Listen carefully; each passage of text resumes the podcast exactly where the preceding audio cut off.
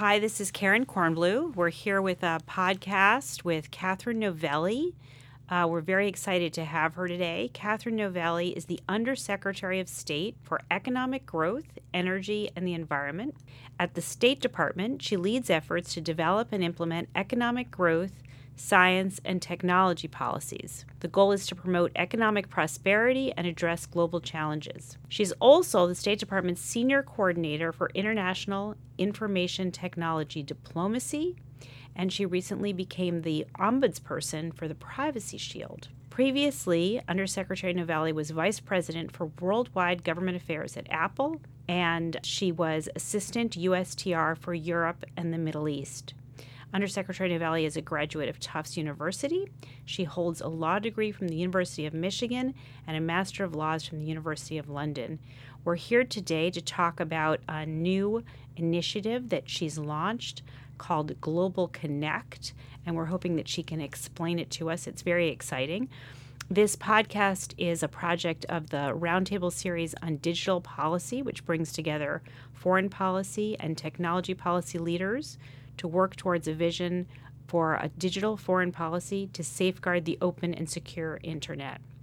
So I'm going to let you introduce it. I have some language written out for me to say about what Global Connect is, but I'd rather hear it from you in your words. Can you tell us what is Global Connect? Uh, how is it unveiled? And how did it come about? Well, thanks for giving me the opportunity to be here. I'm delighted to talk about this because I'm very excited about it. And I'll start with how it came about. It actually came about after we saw the World Bank study that said that for every 10% increase in connectivity in a developing country, that country's GDP rose between one and two percentage points. And we, of course, all work on making the internet a vibrant place globally. But when we saw that number, we thought, what better way to work on development issues and internet issues than to try to launch an initiative that is going to try to connect the most people possible to the internet in a short amount of time. So we've set ourselves a goal of connecting 1.5 billion people to the internet by 2020. And that will not be everyone. There's 4 billion people who are not connected, but we felt like we had to start somewhere. And the method that we're pursuing to do this is actually to rally all of the different stakeholders around the world who are involved in the internet. So that includes communications ministers of countries, finance ministers of countries who have to finance this, the private sector who's doing all kinds of innovation, particularly on how to reach hard to reach rural areas, multilateral development banks who have you know big infrastructure development projects that they run as well as the NGO community.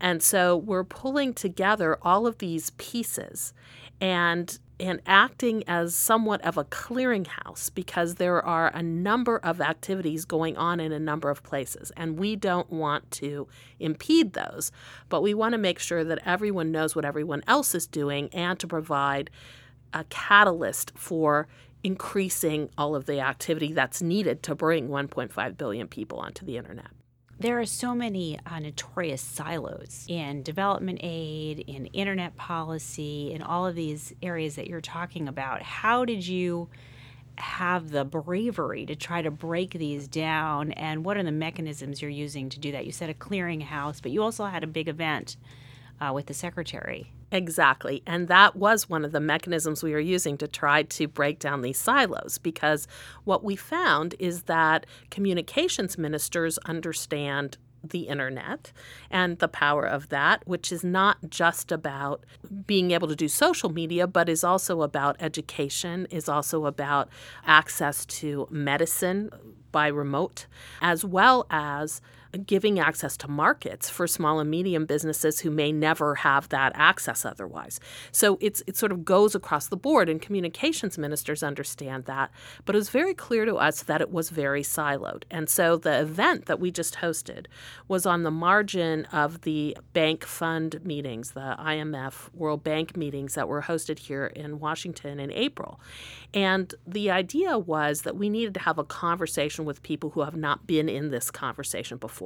One of the biggest being finance ministers of countries who are, you know, worrying about how to spend the budget overall, but aren't really focusing on the internet build out uh, and connecting up that World Bank study of, you know, there is actually a huge financial benefit to your country from doing this.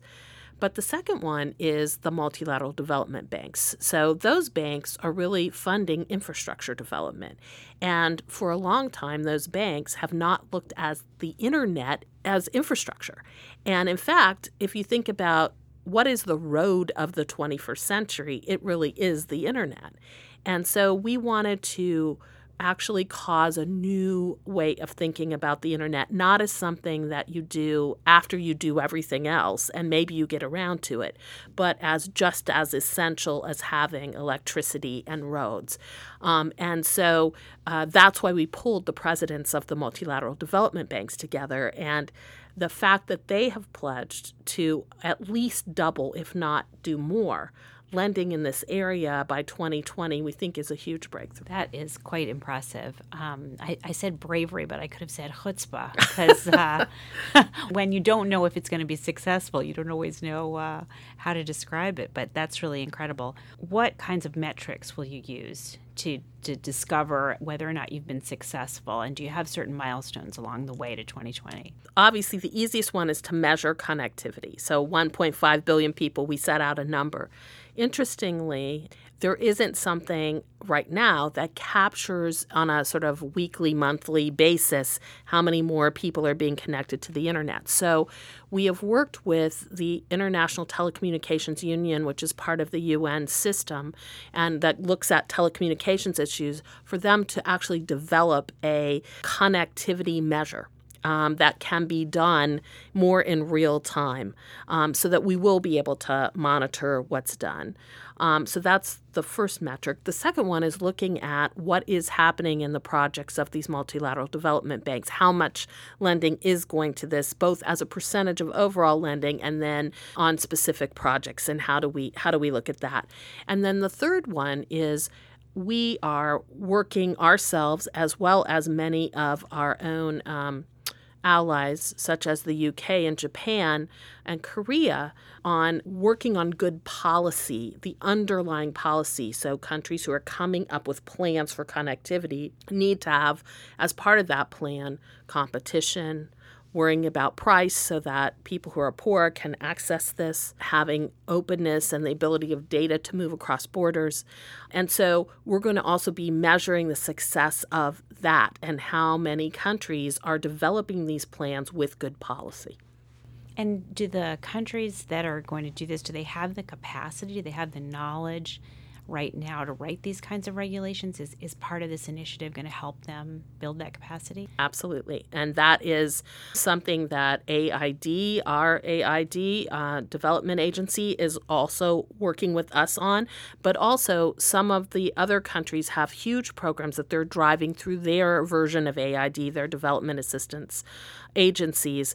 And that's why we want to bring everybody together so we could get on the same page as to what are these underlying principles and that we all need to be working towards things in a in a more organized way um, not in a way that constrains innovation but in a way that actually says okay we have to look at principles we have to look at training um, we have to look at funding so that all of these things are in play at the same time. It's really a recognition of a certain kind of maturity in thinking about uh, internet policy that we would have these kinds of principles that people would agree to in this kind of forum. That's fascinating.